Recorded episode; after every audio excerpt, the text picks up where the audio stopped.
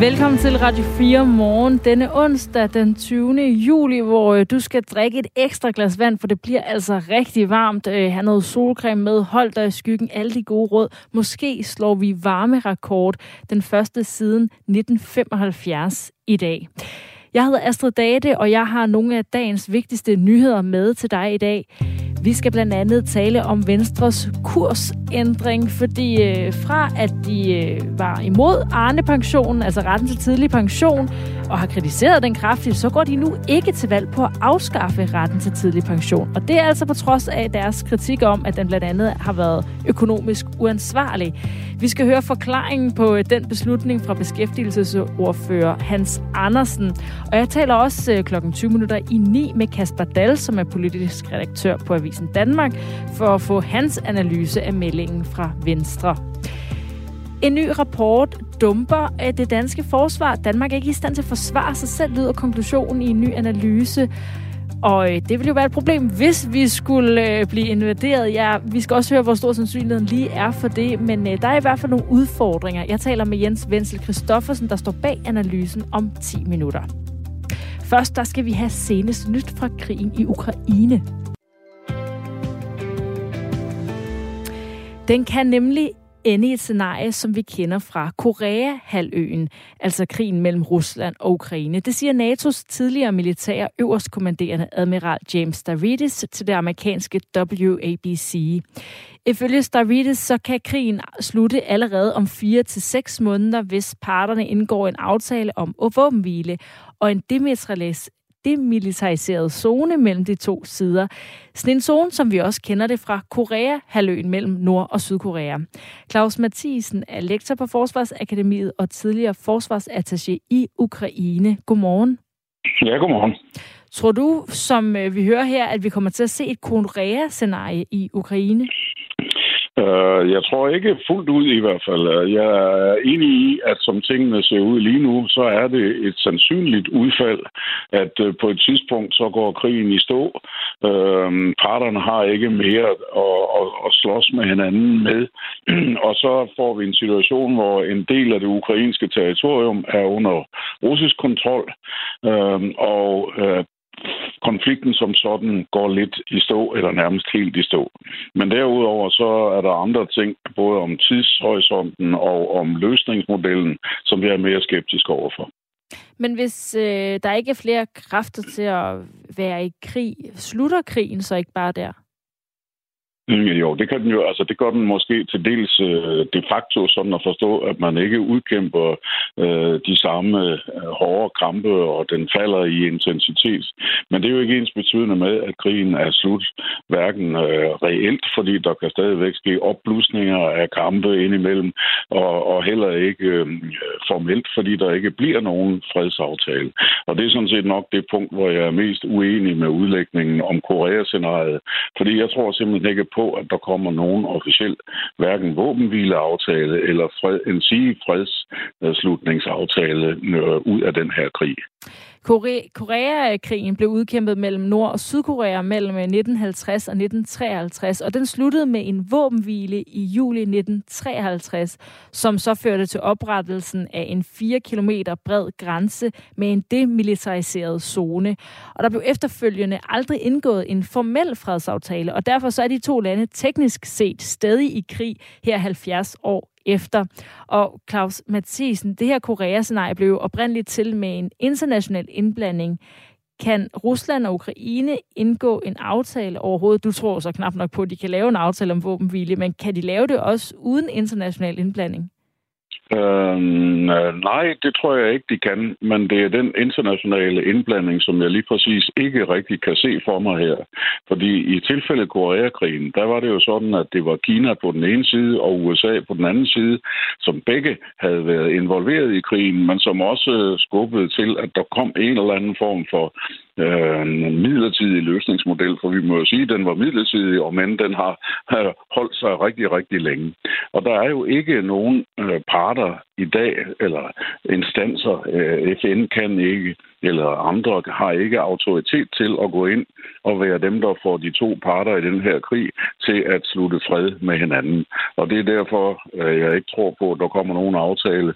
Øh, det, der skete i forbindelse med krigen i Østukraine i 2014-15, det var jo netop, at OSCE gik ind og var en vigtig øh, faktor i at få lavet Minsk-aftalerne, og så var der øh, Frankrig og Tyskland på den ene side på et tidspunkt, og så Rusland på den anden side. Øhm, og det førte så til en form for aftale. Svaghederne var der mange af i den aftale, men en af de oplagte svagheder var, at Rusland på den ene side var malere med til at skabe aftalen, og samtidig var aktivt involveret i krigen. I øh, følge den øh, amerikanske admiral, så har krigen jo taget hårdt på begge sider, og derfor så virker ingen af landene i stand til at vinde krigen. Hvem har størst interesse i lige nu at indgå en aftale om at få stoppet krigen? Uh, jamen, det er gjort blandt andet derfor, jeg er lidt skeptisk, og nok også tror, at det kommer til at vare væsentligt længere end fire til seks måneder. Fordi det ser ikke ud til, at der er nogen af parterne, der har en interesse i det som sådan.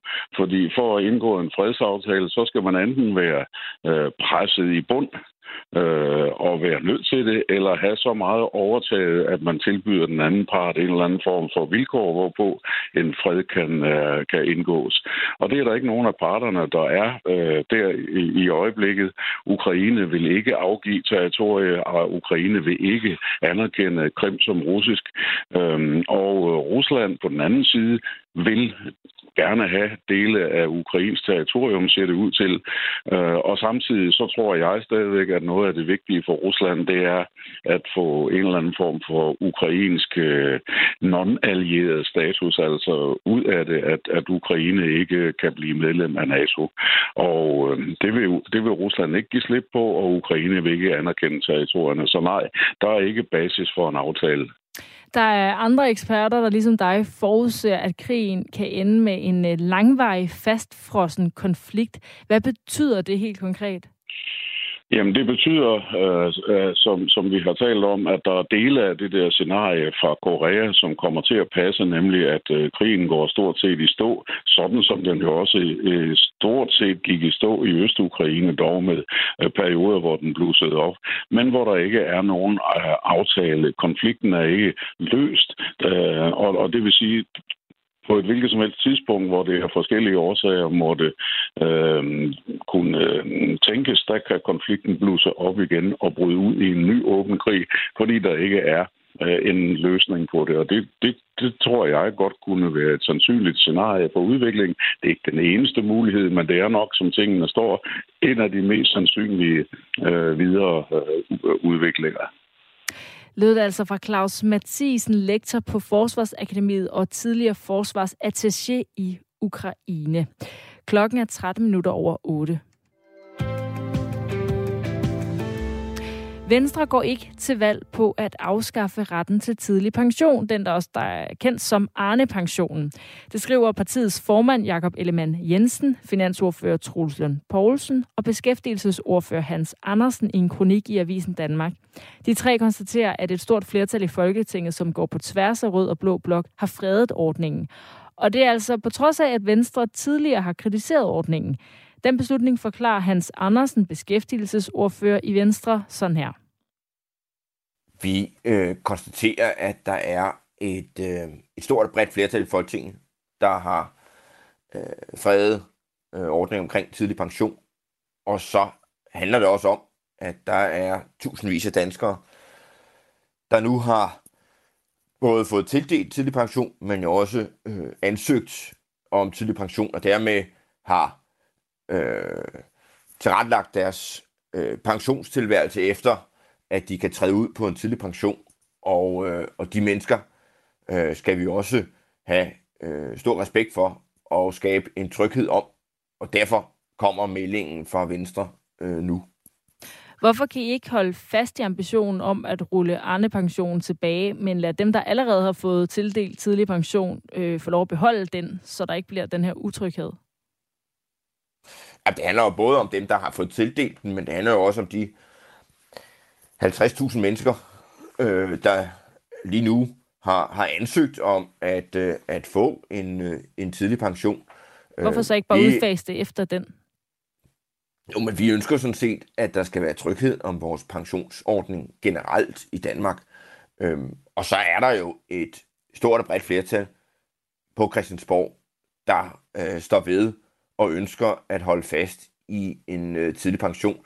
Så, så der er ikke øh, noget øh, flertal for at afskaffe den, og derfor synes vi, at, øh, at det er en, en, en at, så ønsker vi at give den her klare melding øh, nu, så ved øh, vælgerne, hvor de, hvor de har øh, Venstre i forhold til diskussionen om, om tidlig pension. Arne-pensionen er en ret til tidlig tilbagetrækning for dem, der har været over 40 år på arbejdsmarkedet, og den blev vedtaget af den socialdemokratiske regering SF og Enhedslisten i 2020 og trådte i kraft fra 1. januar i år. 37.700 personer havde 1. maj fået tildelt retten, og Venstre har været meget kritiske over for Arne-pensionen. Øh, din formand, Jakob Ellemann Jensen, har blandt andet kaldt den en vanvittig dårlig idé. I skriver i jeres øh, kronik i Avisen Danmark, at det er problematisk, at regeringen trækker tusindvis af dygtige og erfarne mennesker ud af arbejdsmarkedet i en tid med mangel på arbejdskraft. Og Hans Andersen, du også selv kalder retten til tidlig pension for skæv og argumenteret for, at den forringer velfærdssamfundet og samfundskontrakten. Hvordan kan I mene det, og så ikke have en ambition om at afskaffe ordningen? Ja, vi kan konstatere, at der er et, et stort og bredt flertal for at holde fast i, øh, i Arne-pensionen. Øhm, og så ændrer det jo ikke på, at, øh, at det at have en, øh, en ret til tidlig pension, at det skaber jo øh, udfordringer i forhold til vores beskæftigelsessituation. Altså, øh, der er jo ikke nogen, det er jo ikke nogen hemmelighed, at der er øh, mennesker, der benytter sig af tidlig pension, øh, som træder ud af arbejdsmarkedet, kommer fra øh, et, et fuldtidsarbejde, og det skaber jo øh, udfordringer både nu, men jo også på sigt, og især på sigt, når vi kigger på vores, øh, på vores arbejdsmarked, vores muligheder for at skaffe tilstrækkeligt med arbejdskraft til både vores øh, private sektor, men jo også vores plejehjem og, og sundhedsvæsen. Så derfor kan man sige, øh, det at vi kommer med mening i dag, det stiller jo så bare endnu større krav til den øh, økonomiske ansvarlighed og til den 2030-plan, vi vil præsentere øh, før et valg, fordi det skaber jo større udfordringer for os at skaffe den, den fremtidige arbejdskraft, der skal sikre vores velfærdssamfund på sigt. Du har sagt flere gange, at der er et øh, stort og bredt flertal bag. Altså, der var også et stort og bredt, øh, eller øh, der var også i hvert fald et flertal bag, at uh, Mette Frederiksen skulle have en næse som følge af Mink-sagen, hvor I gerne vil have en advokatundersøgelse. Men der fik flertallet ikke lov til at definere, hvad jeres politik er. Hvorfor gør det det her? Ja, vi kan konstatere, at, at der er det her store brede flertal på Christiansborg. Øhm, og så handler det også om, at vi ønsker at give en klar melding til de øh, tusindvis af danskere, der skal kunne tilrettelægge deres, øh, deres pensionstilværelse. Altså, at de skal kunne vide, hvad, hvad, øh, eller, øh, vide, hvad de, de kan regne med i forhold til deres øh, øh, mulighed for at træde ud på en, øh, en tidlig pension. Kan du forstå, at man så og derfor omvendt... kommer meldingen i, i, i, i dag. Men øh, ja, som man ved med pensionen, man kan forstå, at man så kan blive lidt i tvivl om, hvad man kan regne med fra Venstre, når I mener en ting, og så mener noget andet? Nej, det kan jeg egentlig ikke forstå. Altså det her det er en klar melding i forhold til øh, den konkrete diskussion om, om Arne, og nu er den jo vedtaget her øh, og trådt i kraft øh, for nylig. Øh, og, og partierne har jo ligesom øh, så efterfølgende, flere partier har jo sådan meldt ud i forhold til, hvor de står øh, efter et valg i forhold til Arne-pensionen, og derfor kommer der også en melding fra Venstre, så vælgerne ved, hvor de har Venstre i forhold til, øh, til Arne-pensionen, og, og, og, og det synes vi sådan set er, er helt rimeligt.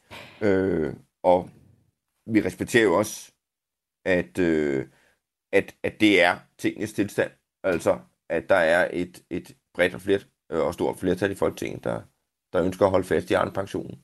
Beskæftigelses, det, det anerkender vi. Beskæftigelsesminister Peter Hummelgaard, han kalder øh, den melding, øh, I kommer med, øh, det kalder han i Avisen Danmark, en kæmpe sejr. Altså, at, at I ikke vil afskaffe retten til tidlig pension. Og jeg citerer her, det er endnu et kapitel i historien om Venstre og velfærdssamfundet, hvor Venstre starter med at være imod et hvert skridt for at udbygge danskes rettigheder, men altid henset til folkestemningen ender med at acceptere det. Hvad siger du til den analyse, Hans Andersen? Ja, synes måske, det havde klædt beskæftigelsesministeren, at, at, at, at, at sådan set, er måske mere at, at være lidt at være tilfreds med, at, øh, at nu er der skabt ro omkring øh, tidlig pension, øh, og at, øh, at det er det, øh, der ligesom er resultatet af vores, af vores melding. Øh, jeg tror, at Venstre og gennem nu øh, generationer har været med til sammen at bygge velfærdssamfundet øh, i, et, i, et, i et samarbejde. Og så er det rigtigt, der er på nogle strækninger, hvor vi har været uenige, øh, men, men grundlæggende har vi jo været med til sammen, øh, og sammen med arbejdsmarkedets parter, gennem at opbygge vores velfærdssamfund, som vi har det i dag. Øh, og, og der er man bare konstatere, at nogle gange så rykker Socialdemokratiet først, og andre gange så rykker øh, Venstre først, fordi hvis vi skal til at, at ramse op, hvem, hvem der har givet øh, hvilke befolkningsgrupper øh, rettigheder, øh, jamen så øh, bliver det jo en meget, meget, meget lang øh, diskussion. Og øh, som sagt, så nævner du altså jo, at der er et øh, bredt flertal bag, altså at det betyder meget for jer, hvad de andre partier mener og står bag. Så hvor meget betyder det, at øh, altså de konservative, det konservative Folkeparti, de vil, de stadigvæk, øh, de vil stadigvæk gerne afskaffe Arne-pensionen. Men vi hørte for en måned siden Inger Støjberg med hendes nye parti, Danmarksdemokraterne, at hun vil frede Arne-pensionen. Hvordan har det påvirket jeres beslutning om at skifte kurs, så I nu også vil frede Arne-pensionen? Jamen, vi konstaterer, at der er et, altså et stort og bredt flertal øh, på Christiansborg. På tværs af både øh, rød og blå blok, der ønsker at, at frede Arne-pensionen. Så, så vi synes, i forhold til det, det anerkender vi, det respekterer vi, og så synes vi også, det er vigtigt at sige til de tusindvis af danskere, der følger med i det her, og som måske står over for at skulle vælge at sige, er det her en mulighed, jeg tror på? Er det en, jeg vil planlægge efter at kunne træde ud på en tidlig pension? Ja, så synes vi, det, det er vigtigt at give en, øh, en melding, der kan give øh, en, en tryghed så for det er tusindvis jeres, af danskere, der arbejder derude. Så det er jeres holdning, fordi det er et flertal? Ja, det er både det er en kombination af både, at, at der, vi konstaterer, at der bliver ikke lavet om på Arne-pensionen, og at der er tusindvis af danskere, der har brug for at vide, hvor de står. Så lød det fra Hans Andersen, beskæftigelsesordfører i Venstre, og som jeg også fik nævnt, så mener de konservative stadigvæk, at Arne-pension skal afskaffes. Jeg taler med øh, Mette Appelgaard, politisk ordfører i det konservative Folkeparti klokken 4 minutter over halv ni. Hvis Rusland angriber Danmark, så kan vi ikke forsvare os selv. De vil kunne indtage os lige så let som øh, tyskerne indtog Danmark den 9. april i 1940. Det konkluderer Jens Wenzel Christoffersen, der er forsker i dansk forsvars- og sikkerhedspolitik ved Center for Militære Studier på Københavns Universitet. Derudover så er han også mangeårig officer i Søværnet, og han står sammen med en række kollegaer bag en ny analyse af Danmarks militære og forsvarsmæssige udfordringer efter den russiske invasion af Ukraine. Jens Wenzel Christoffersen, godmorgen. Godmorgen. Hvorfor mener du ikke, at Danmark kan forsvare sig selv? Jamen det mener jeg simpelthen ikke, fordi der er ikke nogen tyngde, og der er ikke noget dybde i dansk forsvar.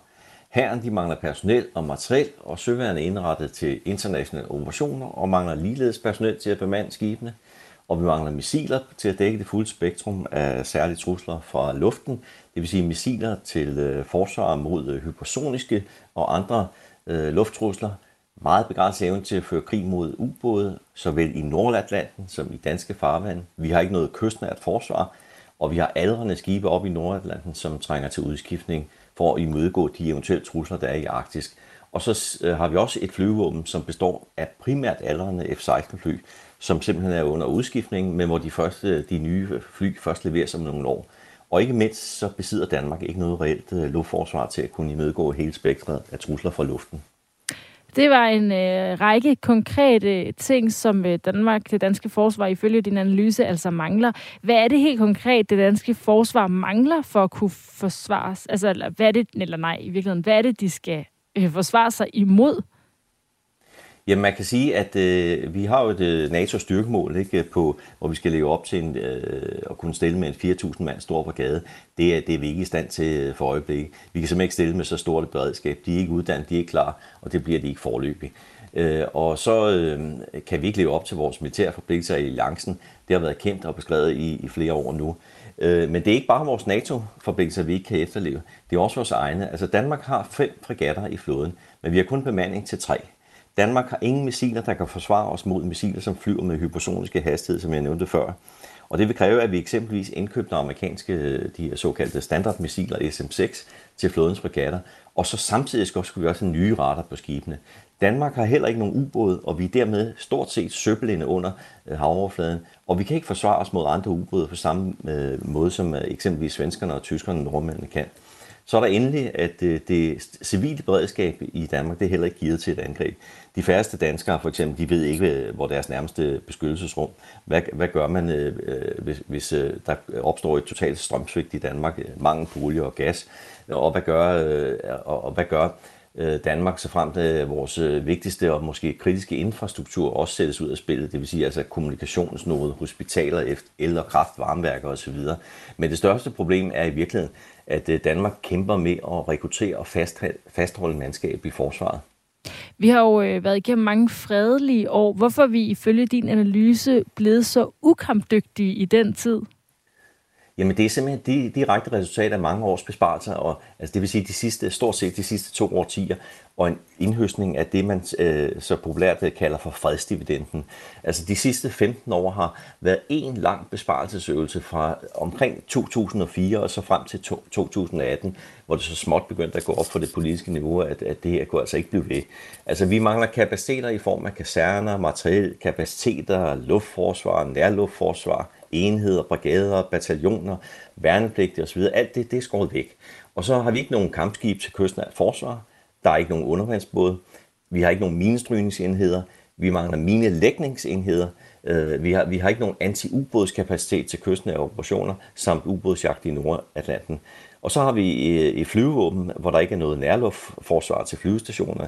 Øh, Øh, det har taget 10 år at anskaffe vores nuværende øh, nye kampfly, altså de her F-35, øh, og der skal bare for at, hvad kan man sige, vi er i stand til at opretholde det, der hedder et afvisningsberedskab, så skal der investeres 1,1 milliarder kroner for at holde øh, de aldrende F-16 fly i luften øh, frem til de øh, nye fly kommer. Hvor realistisk er det, at Danmark bliver angrebet? Altså lige nu, og mens øh, Rusland er i krig med Ukraine, så er det ikke særlig sandsynligt. Men altså, det kan hurtigt ændre sig, så frem at den, øh, det går den øh, russiske krigsmaskine bedre. Altså hvis eksempelvis Rusland lykkes med at, at vinde fodfæste i Ukraine, eller Ukraine indtages øh, ved en konflikt, den vil meget hurtigt kunne sprede sig til de baltiske lande, og dermed også Østersøområdet, altså hvis Rusland skulle få appetit på at, at indtage de baltiske lande. Øh, går det så sådan? Ej, næppe, men udviklingen den er som sagt ret uforudsigelig, ligesom de fleste havde jo meget svært ved at forestille sig et angreb på Ukraine. Ikke? Ja, altså, øh, man forestiller sig heller ikke, at det kunne sprede sig til vores nærområde i, i Østersøen. Men det kan det faktisk også, så frem Rusland, øh, Rusland de får appetit øh, på de baltiske stater. Så har vi pludselig den her 9. april øh, situation, ikke? Øh, Øh, hvor, hvor Danmark øh, ikke alene sådan kan, kan stå imod, og, og, og vi er nødt til at vente på, at øh, forstærkningerne kommer ind. Ikke? Og det, øh, der, der, der mener jeg, at vi, vi, vi måske øh, gør os bedst tjent med at også kunne forsvare os selv i en, i en, i en, i en periode, indtil at de her forstærkninger ankommer. Men vi ved altså ikke, om det bliver nødvendigt eller hvornår, men i, i så fald, hvad skal der så gøres anderledes, hvis vi skal have et forsvar, der er klar til det i fremtiden? Ja, så man skal starte med at se, det første man skal gøre, det er, at man fra politisk side skal se på, hvad er det for nogle opgaver, dansk forsvar skal kunne løse. Øh, hvad er det, hvad er det, hvad er det et forsvar, man ønsker at have? Og når det så er sket øh, i, i sådan en, hvad skal man sige, en, en, en øh, åben og bred øh, proces, øh, inklusiv og involvere den danske befolkning, øh, forsvaret, øh, så, så, så skal man spørge sig selv, hvad er det for et forsvar, vi har brug for nu? Altså, der skal være mindre lukkethed. Vi skal åbne op for, at, øh, at, øh, at øh, befolkningen også bliver hørt, forsvaret bliver hørt, Og så ikke mindst, så skal man måske finde en finansieringsmodel, som er mere fleksibel, i stedet for, at det bare bliver sådan en, hvad skal man sige, af Finansministeriet fastsatte rammebeløb, som øh, man ikke kan gå ud over, men hvor man simpelthen fleksibelt kan indkøbe det materiel, øh, øh, som der er nødvendigt, og, få rekrutteret de mennesker, som er nødvendigt til at drive forsvaret. så så det, det, må, det må man se på, hvordan man bedst kan gøre det. Sådan lød det fra Jens Wenzel Christoffersen. Tak fordi du var med, forsker i dansk forsvars- og sikkerhedspolitik ved Center for Militære Studier på Københavns Universitet. Nu er klokken halv ni, og du får et nyhedsoverblik.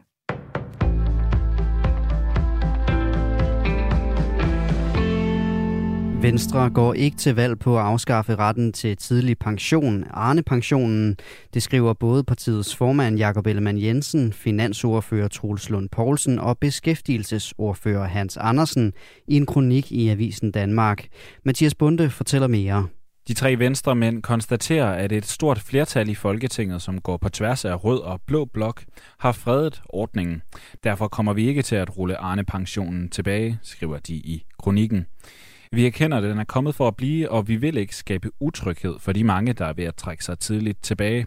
Det vil ikke være rimeligt at sende Arne tilbage på bryggeriet, efter at et flertal i Folketinget allerede har lovet ham at sende ham på tidlig pension, skriver de. Det har ellers tidligere været holdningen i Venstre, at Arne-pensionen skulle rulles tilbage, hvis de altså kom til magten. Arne-pensionen er en ret til tidlig tilbagetrækning for dem, der har været over 40 år på arbejdsmarkedet. Den blev vedtaget af regeringen, Dansk Folkeparti, SF og Enhedslisten tilbage i 2020, og den trådte i kraft fra januar i år. 37.700 personer havde 1. maj fået tildelt retten. Det er klart en mulighed, at den danske varmerekord bliver slået i dag. Det viser de seneste prognoser her til morgen ifølge Dan- Danmarks Meteorologiske Institut, DMI. Den kan blive slået, det er muligt, siger vagthavende meteorolog Anna Christiansson til Ritzau. Indtil nu er den højeste temperatur nogensinde målt i Danmark 36,4 grader i Holstebro. Det var i august 1975. Og hvis den bliver slået i dag, så vil den igen blive sat i Jylland. Det ser ud som om, at vi kan komme op på 35-36 grader i Jylland. Ved den sydligste del og vestligste del af Jylland er der en stribe, hvor vi får de varmeste temperaturer, siger hun. Det er formentlig omkring klokken 15 i dag, at varmen vil toppe, og en eventuel rekord kan blive sat. 17 demokratiske kongresmedlemmer blev i går anholdt ved en demonstration for abortrettigheder. Det oplyser politiet i Washington ifølge Reuters. Demonstrationen fandt sted foran USA's højeste ret og havde prominente navne som Alexandria Ocasio-Cortez blandt de demonstrerende. Politiet oplyser, at demonstranterne havde stoppet trafikken på en nærliggende vej, og at de havde fået tre advarsler, inden de blev anholdt. Demonstrationen fandt sted tre uger efter, at højesteret i USA omstødte afgørelsen Roe v. Wade fra 1973, der gav folk ret til selv at vælge, om de vil have en abort. Billeder og video fra demonstrationen viser flere kongresmedlemmer blive ført væk af politiet. De var ikke lagt i håndjern, og videoer viser, at de smiler og vinker til de fremmødte. EU planlægger at foreslå medlemslandene en frivillig reduktion af brug af naturgas på 15 procent fra næste måned. Det skriver mediet Bloomberg ifølge Ritzau. Det ventes, at EU i dag præsenterer planer for, hvordan de 27 medlemslande kan reducere gasforbruget for at modstå, hvis Rusland vælger at lukke fuldstændig for gashanerne. Forslaget vil skulle godkendes af medlemslandene. Ifølge Bloomberg vil planerne også inkludere en tvungen reduktion af gas i tilfælde af, at situationen forværres og frivillige reduktioner er utilstrækkelige.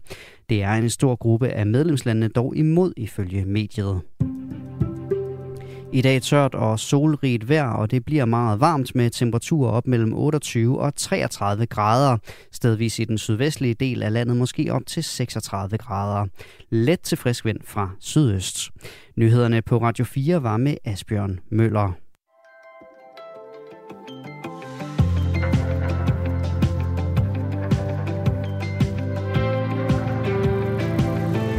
Velkommen til Radio 4 morgen. Klokken er 4 minutter over halv ni. Det konservative Folkeparti ønsker fortsat at afskaffe ordningen om ret til tidlig pension, den der også er kaldet Arne-pensionen. Det fortæller partiets politiske ordfører Mette Appelgaard til Berlinske.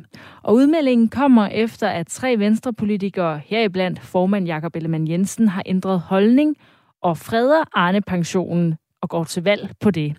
Mette Appelgaard, politisk ordfører i Konservative Folkeparti. Godmorgen. Godmorgen. Hvad siger du til den øh, holdningsændring, som Venstre kommer med?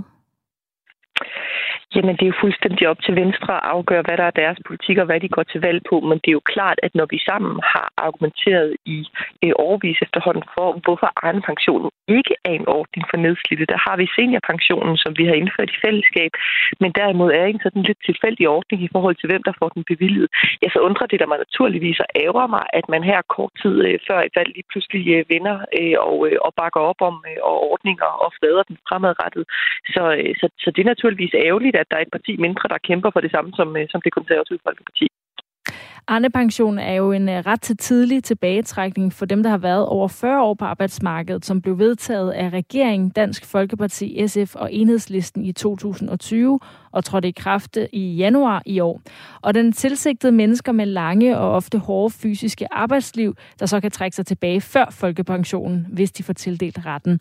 Ifølge beskæftigelsesordfører i Venstre, Hans Andersen, så handler den nye holdning fra deres side af om at følge flertallet og give ro til dem, der kunne have søgt om en Arne-pension. Vi konstaterer, at der er et stort og bredt flertal i Folketinget, der har øh, fredet øh, ordningen omkring tidlig pension. Og så handler det også om, at der er tusindvis af danskere, der nu har både fået tildelt tidlig pension, men jo også øh, ansøgt om tidlig pension, og dermed har tilrettelagt deres øh, pensionstilværelse efter, at de kan træde ud på en tidlig pension Mette Appelgaard, hvorfor giver det ikke mening at give øh, folk, der kigger mod øh, pension, en, øh, en ro omkring, hvad deres muligheder er?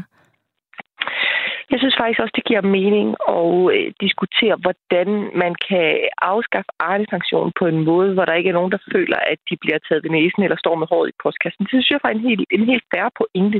Så derfor lad os da diskutere, når vi skal have afskaffet Arne-pensionen, hvordan gør vi det så? Går vi ind og siger, at alle de, der allerede har ansøgt om den, at det i møde kommer vi, behandler deres ansøgninger som ellers, og så afskaffer vi den derefter. Sætter vi en tidshorisont og siger, at der er sidst mulighed for at søge om et år fra dags dato, og så vil den blive afskaffet derefter.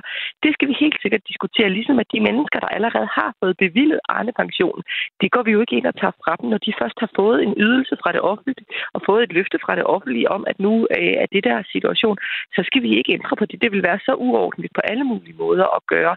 Men det der med, at der er et stort bredt flertal i Folketinget, der har præget, øh, præget Arne-pensionen, det er altså noget mærkværdigt noget at påstå, fordi det er jo bare ikke tilfældet. Hvis man kigger på Rød Blok, det er jo ikke engang alle partier i Rød Blok, der har stemt for det. De radikale har ikke bakket op om, om Arne-pensionen, fordi den trækker massevis af raske mennesker ud af vores arbejdsmarked på et tidspunkt, hvor vi har brug for det stik modsatte. Øh, og, øh, og Dansk Folkeparti, som i Blå Blok til har bakket op om den, står alt andet lige til at blive et lidt mindre parti efter næste valg, end de blev ved, ved sidste valg. Så derfor er det lidt noget mærkeligt, noget en mærkelig undskyldning, de kommer med, for hvorfor de lige pludselig skal, skal ændre holdning på det her. Hvorfor støtter I ikke op, op om øh, Arne-pensionen? Støtter ikke op om Arne-pensionen, fordi vi synes, det er for tilfældigt, hvem der får den tildelt. Vi vil meget gerne være med til, at de mennesker, som har haft et hårdt fysisk arbejdsliv, og som er nedslidte. Selvfølgelig skal de kunne trække sig værdigt tilbage. Og derfor har vi lavet seniorpensionen, hvor man går ind og kigger på det enkelte menneske, og kigger på, om der er behov for en tidligere pensionering. Med Arne-pensionen, der er det jo sådan nogle kriterier, der er udformet ved et skrivebord.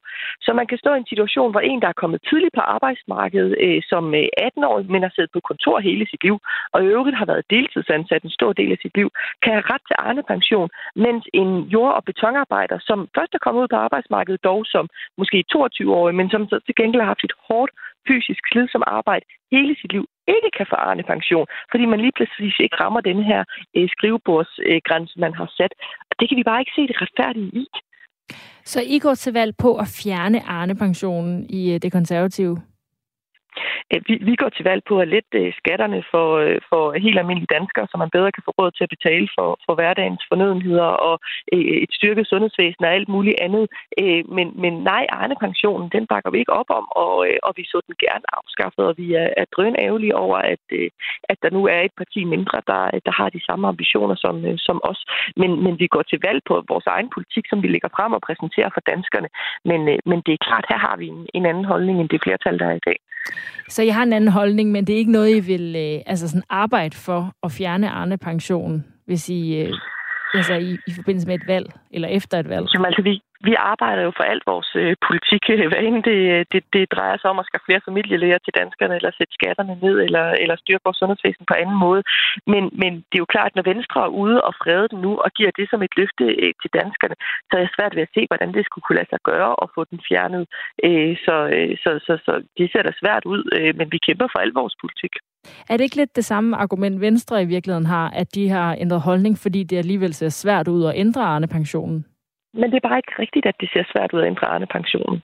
Altså, det, det er bare faktuelt forkert.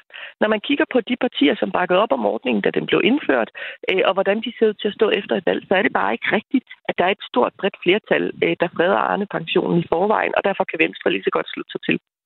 Men nu er det så svært for jer at ændre Arne-pensionen. Har den her udmelding fra Jakob Ellemann betydning for, hvem I peger på som statsminister? Jamen altså, nu øh, synes vi, vi skal lade, lade vælgerne tale til et øh, folketingsvalg, som forhåbentlig snart kommer, og så tager vi alt det der øh, sidenhen. Øh, vi har heldigvis rigtig, rigtig meget, vi kan samarbejde godt med Venstre om i forhold til den økonomiske politik.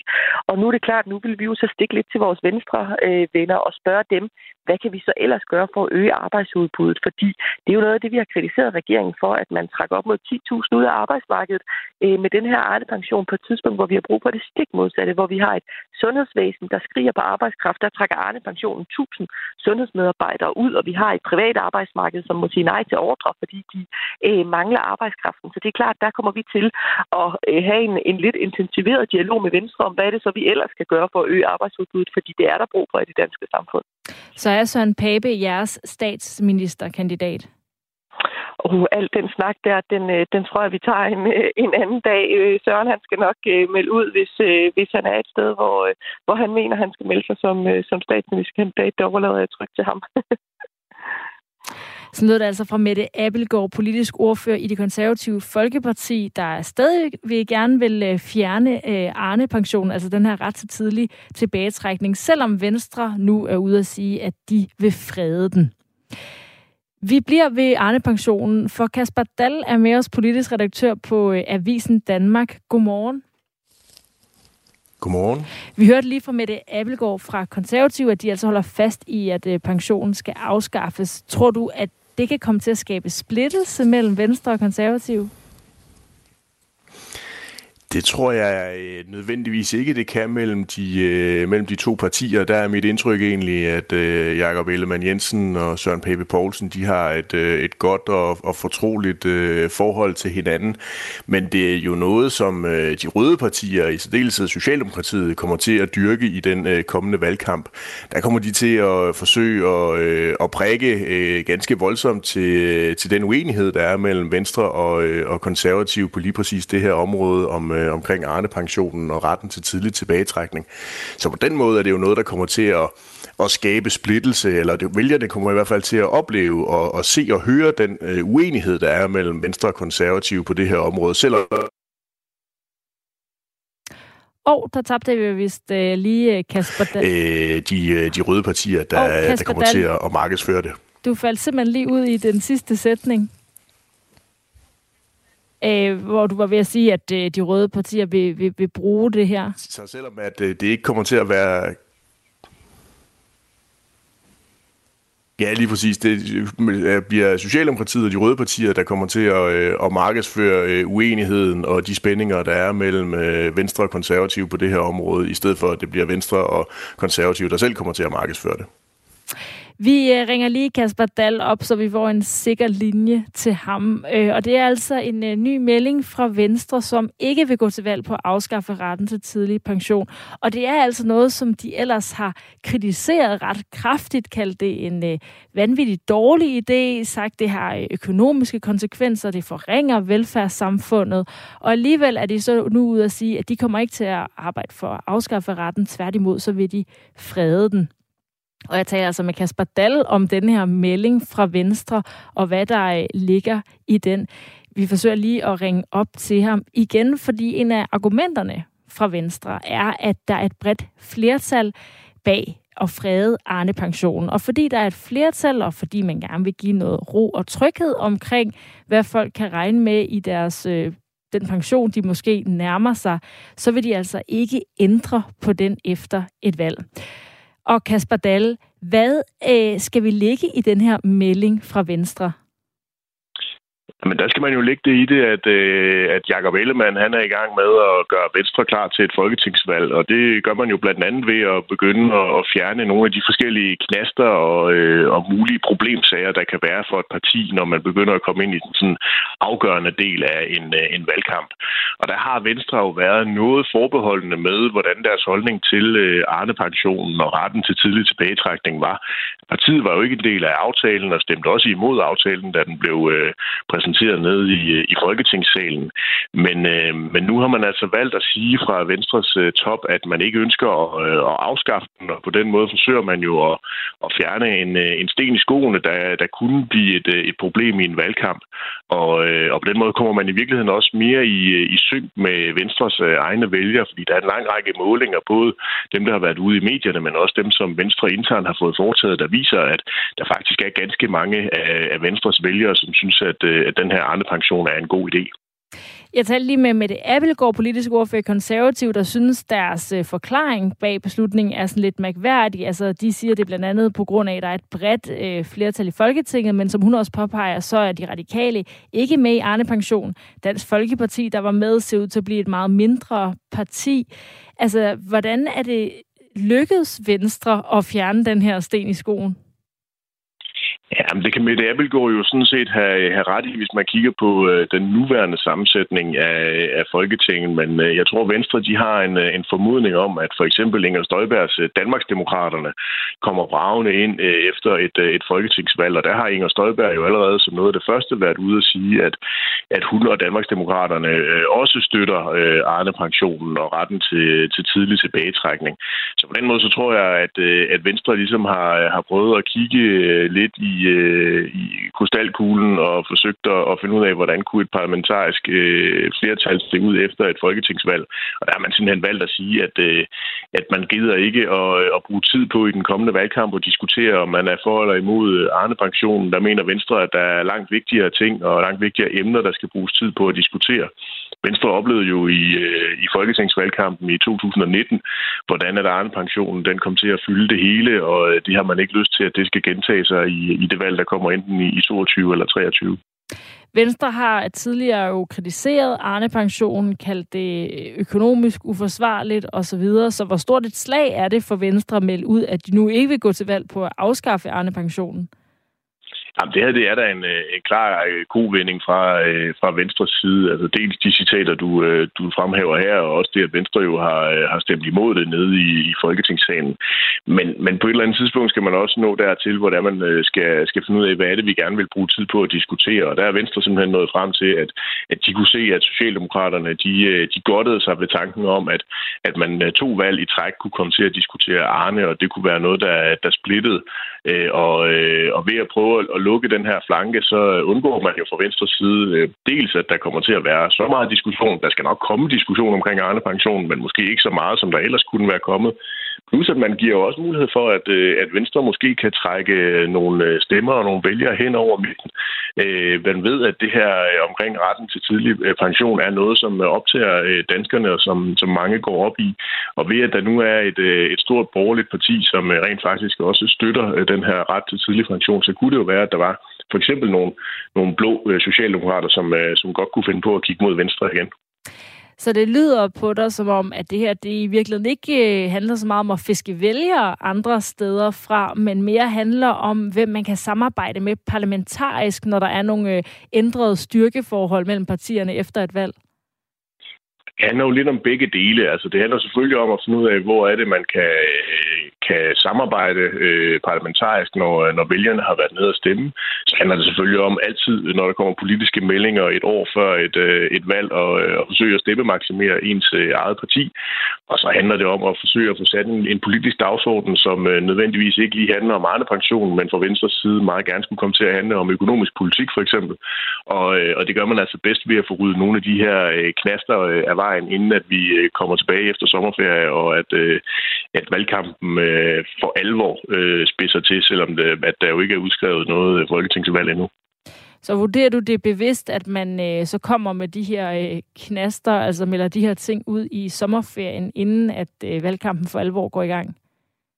Selvom vi jo nærmest kun er i midten af sommerferien, så synes jeg, det er helt tydeligt, at, øh, at Venstre og Jakob Ellemann Jensen især, de ikke er gået på sommerferie. Jakob Ellemann Jensen har været ude i en lang række øh, større interviews i, øh, i nogle af morgenaviserne og også haft politiske forslag øh, markedsført nu her i, i løbet af de seneste uger, og så den her melding omkring Arne-pensionen. Så Venstre er i den grad øh, i gang med at gøre sig klar til et, et folketingsvalg på alle tænkelige måder. Tak for det, Kasper Dahl, politisk redaktør på Avisen Danmark. Du lytter til Radio 4 morgen klokken er 10 minutter i 9.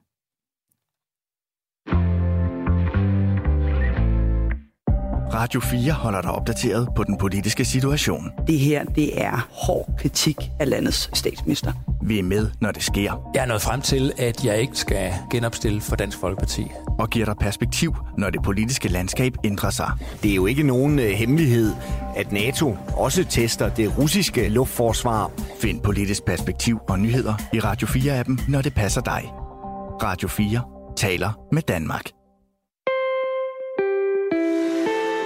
Det kommer til at blive rigtig varmt i dag. Det fortæller Peter Tanef, der er meteorolog og vært på TV2-været. Øh, jeg har faktisk lige siddet og set på en af de seneste prognoser, der er kommet ind, og, og hvis man læser den sådan helt råt, for eksempel for, for Tønder i Sønderjylland, så viser den 38 grader, øh, og så har vi jo altså slået rekorden godt og, og grundigt. Men øh, den her hede sender os ikke kun til stranden og på ishuset. Varmen kan også i nogle tilfælde sende os på hospitalet. Derfor så er de her til morgen i gang med forberedelserne på akutmodtagelsen Regionshospitalet Gøstrup.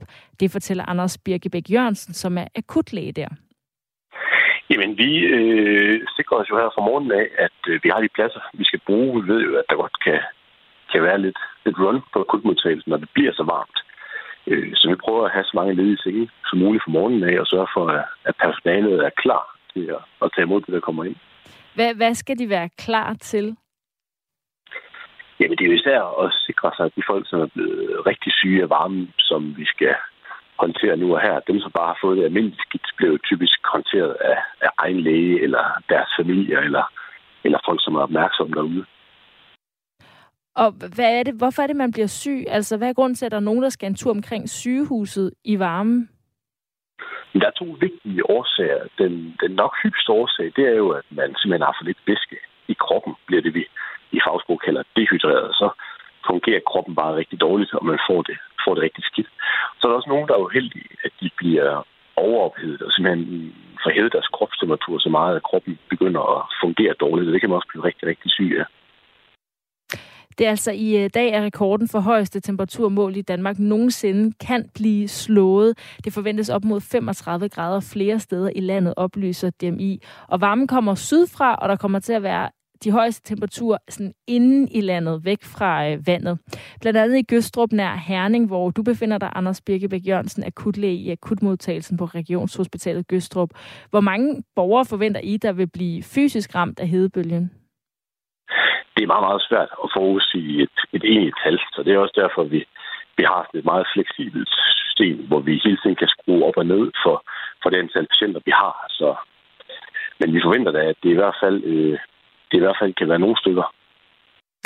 Vi hører jo øh, tit om dødsfald på grund af varmen i Sydeuropa. Er det også noget, vi kan være nervøse for i Danmark i dag? Det er der jo desværre en risiko for. Øh, især hvis man lider af kroniske sygdomme eller meget små børn, har jo svært ved at tolerere varmen og sådan kompensere for det på samme måde. Så der er altså risiko for, at der faktisk godt kan ske dødsfald, men hvis vi passer godt på hinanden og forbereder på det, så er det noget, man kan forebygge heldigvis. Og hvordan passer man så godt på hinanden? Hvad er de gode råd til borgerne, så man kommer bedst muligt gennem varmen, uden at blive syg eller dehydreret? Jamen det vigtigste, det er at, øh, at holde sig kølig og holde sig, holde sig godt øh, rehydreret, som det hedder, når man ikke er dehydreret. Så man skal blive i skyggen, når det er allervarmest, så for at være i et tempereret rum. Så skal man sørge for at, at drikke rigeligt og undgå sådan hård fysisk motion eller arbejde, når det er aller, aller varmest. Så skal man mærke efter, når man får det skidt, så er det altså vigtigt, at man prøver at drikke noget og prøver at lade sig ned, og så søger hjælp, hvis man bliver ved med at have det dårligt, selvom man forsøger at, at modvirke de så lød det fra Anders Birkebæk Jørgensen, akutlæge i akutmodtagelsen på Regionshospitalet Gøstrup. Til TV2, der giver Jack V. Langer, som er læge og sundhedsekspert, fem gode råd til, hvordan man kan holde sig hydreret i varmen. Vi fik jo lige et par stykker fra Anders Birkebæk Jørgensen, blandt andet om at minimere motion. Men øh, nu får jeg altså lige for en øh, god ordens skyld også nogle øh, råd herfra med på vejen.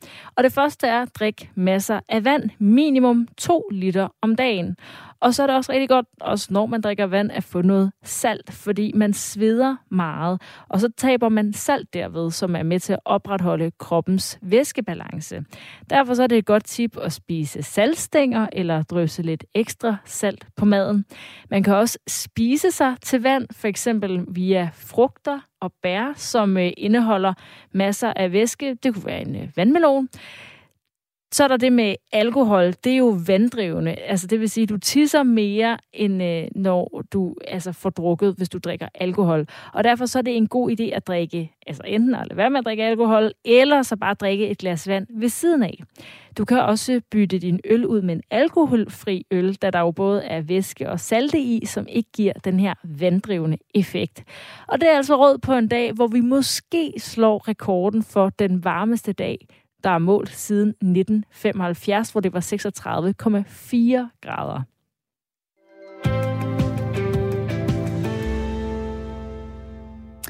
Der er ikke mange minutter tilbage af Radio 4 Morgen for i dag, men øh, jeg kan lige nå at øh, fortælle om en ny, eller ikke en ny, en gammel top 1 er det jo i virkeligheden. Altså for hvis jeg skal se, hvilke musikere, der er populære, så vurderer jeg det blandt andet ud fra, hvor mange streams de har fået på øh, forskellige musikplatforme. Men der er jo også det fysiske marked for blandt andet LP'er. Og her er der altså en, som øh, overgår alle andre i salget af dem.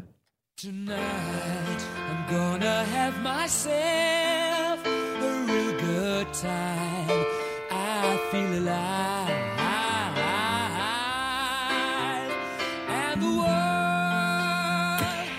Det her, det er rockgruppen Queen, og øh, de har jo hits som We Will Rock You, Bohemian Rhapsody, og så den her Don't Stop Me Now.